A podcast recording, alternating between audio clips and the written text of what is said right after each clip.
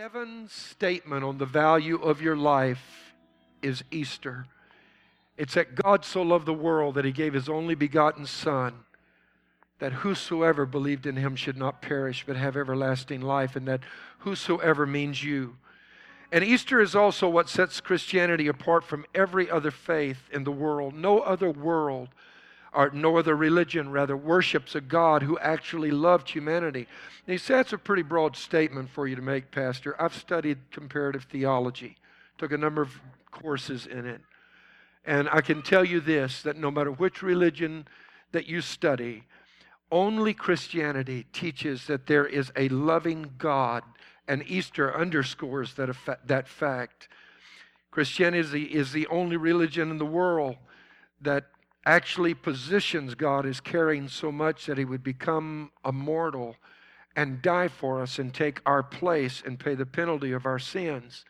Now, it's important before I, I preach today that I mention that we are a very pluralistic society. As you can look around and see in this church this morning, we have people from everywhere that come that are members, and we love each other and get along and work together and worship together. But we are a very pluralistic society, and we have to work at that.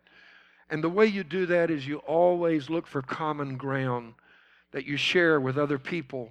It was Martin Luther King Jr. who famously said, We didn't all get here on the same ship, but we're all in the same boat now. And that's pretty much the way it is, isn't it? Amen.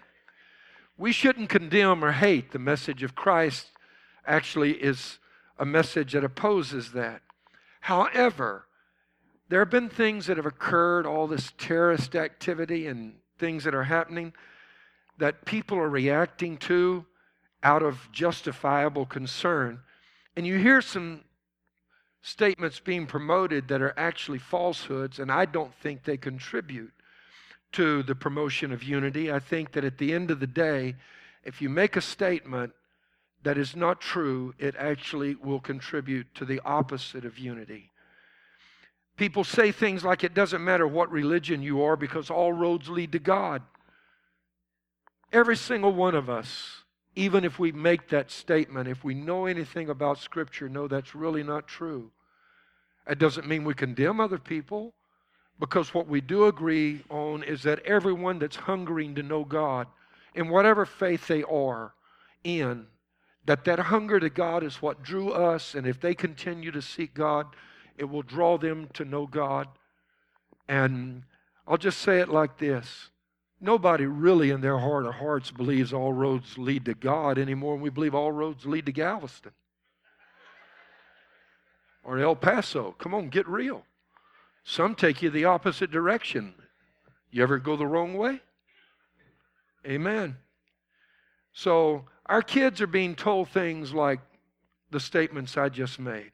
They're hearing it on TV, they're hearing it in classrooms. And the reason that these things need to be re examined is because the emphasis is being placed on religion. And you need to know up front that religion has always divided, but Jesus always has united. Amen. You remember that experiment in school when you were just in, in grade school and the teacher took some iron filings and poured them on a piece of paper and then took a magnet? You remember that? And how that magnet drew everything together? That's Jesus Christ. He draws everything together. And that's why we're here today. Not to ignore the fact that the Christian faith has a distinctive, but rather to celebrate it. And that distinctive is our God loves us, sent his son to die in our place for us. And there's no other faith in the world that has that same basis for its foundation. However, that's not the only reason we come here. You can pretty much be sure that on Easter certain things are going to be talked about, right? And that's not just because of the reasons I've just stated, but the sheer emphasis, the weightiness, the importance of what happened. Forget the other issues that have to do with unity and what I, all of that kind of stuff. And but the very fact that it happened, if you don't acknowledge that. That's the most egregious thing you could do is fail to acknowledge that Christ loved us. God loved us so much that Christ came to die in our place. And if for no other reason than that, on Easter, you can expect to hear a certain kind of message. We not only have to preach it because there are others that are saying that it doesn't matter, but just the very event requires we discuss the details again.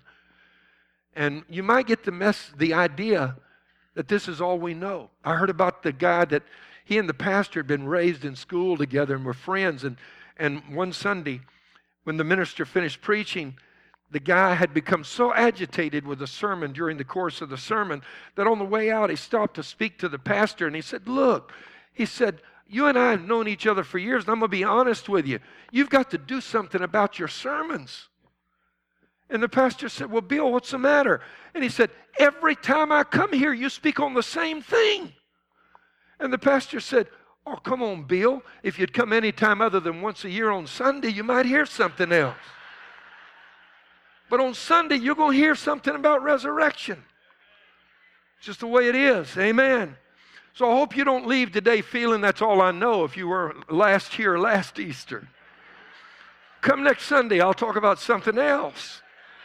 Amen. But today I want to talk about the resurrection and what it means and what Jesus went through. I'm turning to Mark 15, 33 through 39. Now, when the sixth hour had come, there was darkness over the whole land until the ninth hour. And at the ninth hour, Jesus cried out with a loud voice, saying, Eloi, Eloi, lama sabachthani, which is being translated, My God, my God, why have you forsaken me? Some of those who stood by when they heard that said, Look, he's calling for Elijah. And then someone ran and filled a sponge full of sour wine and put it on a reed and offered it to him to drink, saying, Let him alone. Let us see if Elijah will come to take him down. And Jesus cried out with a loud voice and breathed his last. And then the veil of the temple was torn in two from top to bottom. So when the centurion who stood opposite him, notice that little phrase, who stood opposite him. The centurion was about as opposite of Jesus as it's possible to be. Amen. He was a Roman, believed in a multiplicity of gods, a pantheon of 12 gods, major gods. Christ represented the teaching that there's only one God, the monotheistic theology, Hear, O Israel, the Lord our God is one. Christ lived the law. The Romans embraced lifestyles that were conflicting with that of Christ. The Roman soldier was the guy actually in charge of the execution detail. He was a man of war. The guy hanging on the cross is the Prince of Peace. The exact opposite of Jesus in so many ways. And he said, when he heard Christ cry out, Truly, this man was the Son of God. He saw something that overcame whatever differences he had and became so compelling that, if you will allow me to paraphrase, this is what he was saying. You know, I didn't buy in at first, and I had my doubts, but I've had to sort through some things here standing by this cross this afternoon. And with what I've seen happen, I'm all in now. What he was saying, what I've seen today, that's good enough for me. I want to preach from the subject this morning, that's good enough for me. Father, I ask that you would speak a word to us now. Let your word open our understanding and let your truth penetrate our hearts. And may we be impacted by what happened 2,000 years ago on the day we celebrate today. In Jesus' name. Everybody said, Amen. How many of you would agree that we human beings can be quite difficult to persuade or convince sometimes? Would you agree with that? Come on, guys. Those of you that are married, be real. I know she's sitting right there beside you, but tell me. And ladies, on the other hand, Aren't there times that it's a challenge to bring the man in your life around to your point of view? And you know what most of us do? We learn to be smarter, not louder. I hope you're at that wonderful stage in your life where you've learned to be smarter and not louder. Some people never do learn that. But you figure out that a man uh, convinced against his will is a man of the same opinion still. And so you look for better ways to convince somebody, and you're like the two guys I was hearing about that were standing on the road near their church, waving a sign which said, The end is near, the end is near, turn back now before it's too late. And a pickup truck roared by, and the driver stuck his head out the window and yelled as he passed, Leave us alone, you religious nuts! And then from around the curve, there was heard the screeching of tires and a loud splash and one of the guys with the signs turned to the other one and said, Do you think this sign should just say, bridge out ahead?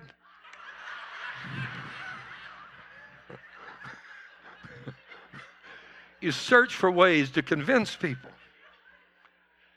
Even in a criminal court, the judge talks about the need to find someone guilty beyond a reasonable doubt. And our system is unique. I was in a country just last week that the news said regarding Kenya, they had this to say. There's the Chief Justice is on trial right now for bribery. And it's so common in that country that they, the newspaper, the media is reporting a common saying in Kenya now, and it's this Why hire and pay for an attorney when you can buy a judge? That's serious even though our system is not perfect, we sometimes let people go that maybe were guilty, and sometimes we might even imprison people who were not guilty. Isn't perfect. No system is. Kind of like the attorney one time. He turned his client and said, after the, he had been acquitted, he said, Sir, now that you've been acquitted, will you please tell me the truth? Did you steal that car? And the client said, Well, after hearing your amazing argument in court this morning, I'm beginning to think I didn't. I'm talking about being persuaded, convinced. At the trial of Jesus, a decision was made that was more like the ones made in the country I talked about a moment ago. Forgive me for mentioning it. Think of it the trial of Jesus the absurdity of just that statement, the trial of Jesus. We just say that so glibly. The trial of God. That mere mortal men would ever put God on trial? Yes, they did. And his case was determined by people that were there, hearing supposedly the evidence. But every one of us put God on trial too. And we also have to make a decision about what we're going to do with Christ. For the Roman centurion, it was when Jesus cried out and said, It is finished, that the Roman centurion reached the point that he said, Whatever reticence I have, reluctance I have to believe, at this point, my, my objections have been overwhelmed and overcome. I'm all in.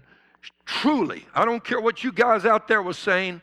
I'm talking about the Roman centurion. He's telling everybody around that man was the Son of God.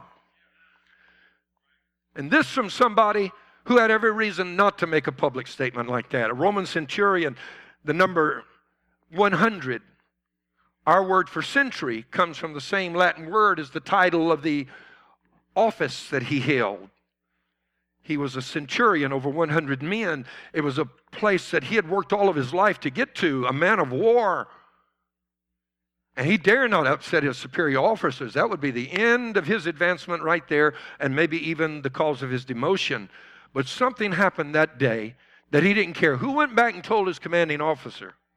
Even though he was the guy that had been tasked by the Roman governor to go carry out the crucifixion and execution of Jesus, his statement made was made publicly. You can hear me. I don't care who you tell. That guy we just got rid of, that was the Son of God. That's a pretty astonishing statement because he had to overcome a lot of objections in his own mind to reach that place. First, he had to overcome his religious objections because he came from a different religious culture. They believed in a pantheon of 12 major gods that they worshiped in their temple. Everybody's heard of Jupiter and Venus and Apollo and, and Mars. Those were Roman gods. They didn't believe in just one. And their gods were a lot different than our God because we think of God as being holy and righteous, not theirs. Their gods were actually amazing caricatures of ordinary people, bigger than life, cartoon like characters, really. And just like people are envious, they envied. We would never think of God being jealous in that, that same way. And just like people got angry, they got mad. They fought with each other. They betrayed each other. They had affairs. I'm talking about their gods. They, they, they, were, they were angry, capricious, you know, acted on a whim. Our God, not, not so. He's fair, infinitely fair and just. And this Roman centurion saw something in this man that completely conflicted with his own religious ideals and his own convictions. This was the man that would heal the sick and break a few fishes and loaves and feed a multitude and raise the dead and confront the religious frauds of his day. And strangely, he didn't fight back. Under no circumstance would a Roman God let you do to him what was happening right now without making you sorely regret it. He also had to overcome the objections of those who accused the Christ. And, you know, here's the interesting thing. We also have to overcome our religious objections.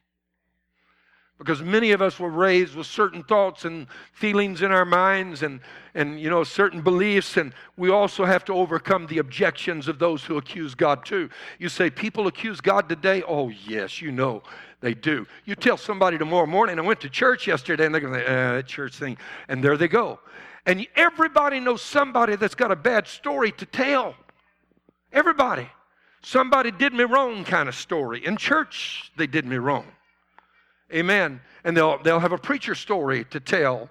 And preachers are not perfect, like the guy said, I are one. You know?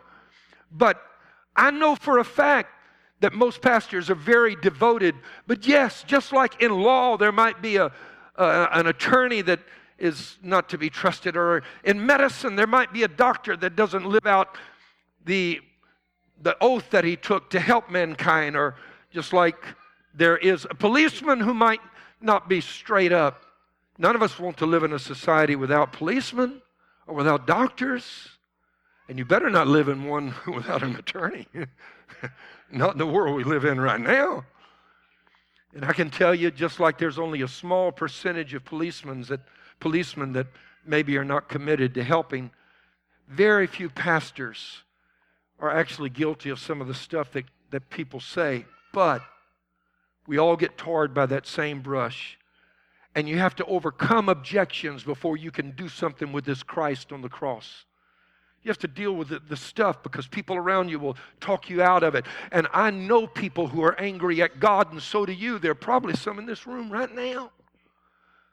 One of my own relatives lost a child, small child. And I'll never forget, walked outside, shook his fist at God, and said, I'll never go to church again as long as I live, and cursed. And to the best of my knowledge, he never did go to church again. And there are people that have lost loved ones, children, marriages ended in divorce, they've been betrayed, and ultimately, God, why'd you let me down? And you have to overcome your own religious objections. You have to overcome the objections of those who are accusing Christ, even maybe your own negative experiences. He also had to overcome his indifference toward what was happening and the indifference of his peers because this guy, man, when they fought back then, it was look the enemy combatant in the eye, take your sword out and cut him to pieces. This man, the Roman centurion, is the man that actually thrust the spear into the heart of Jesus Christ to make sure he was dead at the end of that day so they could bury him. They were accustomed to brutality in war at a level you can't possibly imagine, even in the today's modern times, because you can, I mean, somebody can sit and operate the controls of a little drone and, you know, do stuff miles and miles and many thousands of miles away and never see the, the consequences. But there you look the guy in the eye. And this was a hardened, battle scarred man, and his men were tough. But he saw something that day that moved him so much that, as I said, even though he was in charge of the execution detail, he said, This was the Son of God, guys. What we did wasn't right. And there are all kind of people that that even today don't really know what happened. I hear stuff from people that are supposed to know better saying that Jesus actually swooned on the cross. He didn't swoon. There's all kind of evidence. Do you know there's more documentation to the fact that Jesus lived than there is to even Nero Caesar living? And do you know they have found all kind of documentation and ancient letters showing that Jesus was crucified and was buried. He was legally dead. And yet some folks think that he just swooned. And it, uh, there was once a radio preacher that was well known. Some of you might remember him. His name was Dr. J. Vernon McGee. Anybody remember that name? Of yesteryear. And a lady one time wrote to him and said, Dear Dr. McGee, our preacher said that on Easter Jesus just swooned on the cross and the disciples nursed him back to health. What do you think?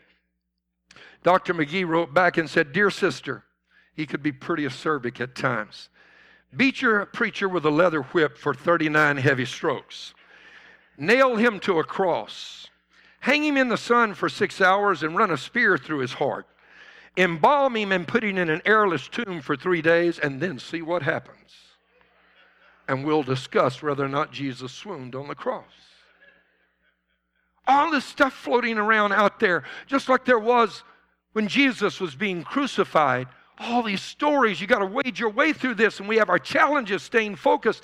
The centurion also had to overcome his doubt that God would be willing to become a man. Trust me when I tell you that if you've ever studied Roman gods, they wouldn't put up with this for a second. Uh uh-uh. uh If they had decided to become a man, first couple of lashes of the whip, they would have reverted back real fast. And the whole human experience doesn't lend itself to go in this direction. That is to say, why would God leave his extraordinary place where he's worshiped and loved to come here and go through this? It's the other way around. People are wanting superpowers, not God's wanting to give them up. What little child hasn't dreamed about being Superman or Batman or, or you know, Superwoman or, or one of these? What child hasn't dreamed of it? Everyone wants to live at a level higher than we humanly are talented enough or capable enough to be able to attain by ourselves. And yet, God did the exact opposite. God laid it all down royal robes of splendor, heaven, all of it walked out, came up mere, a mere mortal man, came to be a mortal man. And the Roman knew his gods would never in a million years be willing to do that. They wouldn't allow themselves to be subjected to this kind of barbarous treatment at the hands of mere mortals. Raise a finger against me and see what I do to you, is what they would say. In fact, I'll do it just because I feel like it. That was the attitude of his gods. They sulked when they got mad and didn't get their way, and, and they plotted revenge and sought to get even, and they wouldn't go through this. Even more, the Roman centurion had to overcome his amazement that the reason for all of this was get it, God loved humanity. Whatever else you might say about his gods, that was the one thing you could not say is that they love people. Amen. Hey, come to think of it. Don't some of us struggle to believe God loved us sometimes? In fact, don't all of us? You go through life and you figure out you're not perfect, and other people look down on you for that. And after a while, you pretty much get the idea if anybody's looking down on you, it's God that is looking down on you because He's more righteous than anybody judging you in your circle anyway. And if they're hating on you, what's God doing? He had to overcome that, and we have to overcome every one of these single objections and for Jesus to come as God in flesh to die and atone for man's sins, oh, yeah. what a story. Amen. Whatever the reasons he might have had that made it difficult to believe in the Christ, something happened that day that convinced him. It overcame all these objections, and he stepped out and said it in front of everybody there. Look, I'm in charge of the detail that's making this occur, but I want you to know that I think he was the Son of God. There's no doubt about it in my mind. Amen. And there, in the presence of the Sanhedrin, the high priest, the mob, his own soldiers, he declared his thoughts. What he was really saying is, and now I'm, I'm getting ready to close, was it's good enough for me. I have more objections than most folk, but what I've seen today, it's good enough for me. And I don't know about you, but when I come here on Easter Sunday morning, whatever objections I may have to serving Christ are overlooked and forgotten in this one thing that when I see what it did for me, my objections don't matter much anymore, and that's good enough for me. When I think about what he did for me, when I think about the price he paid and the agony he went through, when I couldn't help myself, it's good enough for me. And I want you to know I'm all in when it comes to this resurrection thing. So the question is what should you do with Easter? First, like the centurion, you should experience it. He experienced it. And we've heard about it, but many of us, having heard about it, still haven't personally experienced it. And I want to assure you that hundreds of millions of people have experienced a personal encounter with the mighty God. Hundreds of millions. Hundreds of millions. And let me say a word in defense of Christianity. It seems that, that, that Christianity is pretty much an open target these days, and people are asking, is there really any proof of God? Yeah, there is. There's hundreds of millions of people that have had an encounter with Him. Amen. Now, let me put this into perspective. If one person sees a heinous act committed, a crime committed, just one, is an eyewitness to it, doesn't hear about it, sees it, watches it, right? Okay, brought to trial, maybe it's against a child, and is convicted. Every one of us in this building would today would say that, that, that, that's fair. Amen. And if two eyewitnesses saw it, we're absolutely sure of his guilt. And you can increase the number of witnesses to the place that there's not any doubt in anybody's mind that this person did exactly what he's been accused of. But if they appealed to the Supreme Court and it got all the way to the Supreme Court and the judges turned around and let that scallywag go there would be an outcry and people would say, We had eyewitnesses. How many? One, two, three, dozen? First of all, that would never happen. But if it did, I want to tell you it'd be just as ridiculous as somebody today saying there is no such thing as a personal encounter with God when hundreds of millions of people on the face of the planet have had them, including me and folks sitting all around you, and most of you here today. I need somebody to say amen. And like the centurion, there has to come a point when you say, That's good enough for me. I may not have had it yet, but it doesn't mean it's not real. And so I'm just talking to you from the sheer perspectives of common logic. Does it make sense to ignore what so many people we all know and love have personally experienced? Secondly, don't just experience it, but take advantage of it and be grateful for it. By that I mean, if you're not a believer, become one. Don't leave here today without giving your heart to God. Amen. Like I said, there's more stuff in the Bible than just the resurrection.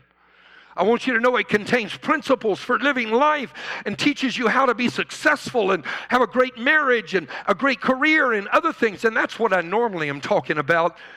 Amen to show you the benefits that are far superior.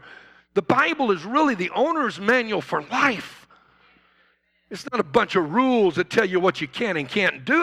People have missed the point. And there again, that goes back to this whole thing about religion as opposed to Jesus, right? Amen. But if you aren't a believer, become one. And then, secondly, if you're a member of a church, join this morning. Do you know that on the way in the door, for the 7:30 service as I was walking in one of the precious ladies of this church that I've I've seen come for years met me and said, "You know, pastor, I've never become a member. I want to become a member. How do I go about it?" And I directed her to the the connections booth out in the lobby. If you are not a church member, you need to be so you can study the word of God. And that way you can be here Sunday after Sunday and you'll know I preach stuff other than the resurrection. Amen. Really, I do. Amen. There's more to the Bible than just Jesus got up in, from the dead. And then, of course, we shouldn't neglect the eternal dimension of life either, and the Bible doesn't. Unfortunately, most people, in talking about the Bible, only think it has eternal consequences and, and ramifications, but no.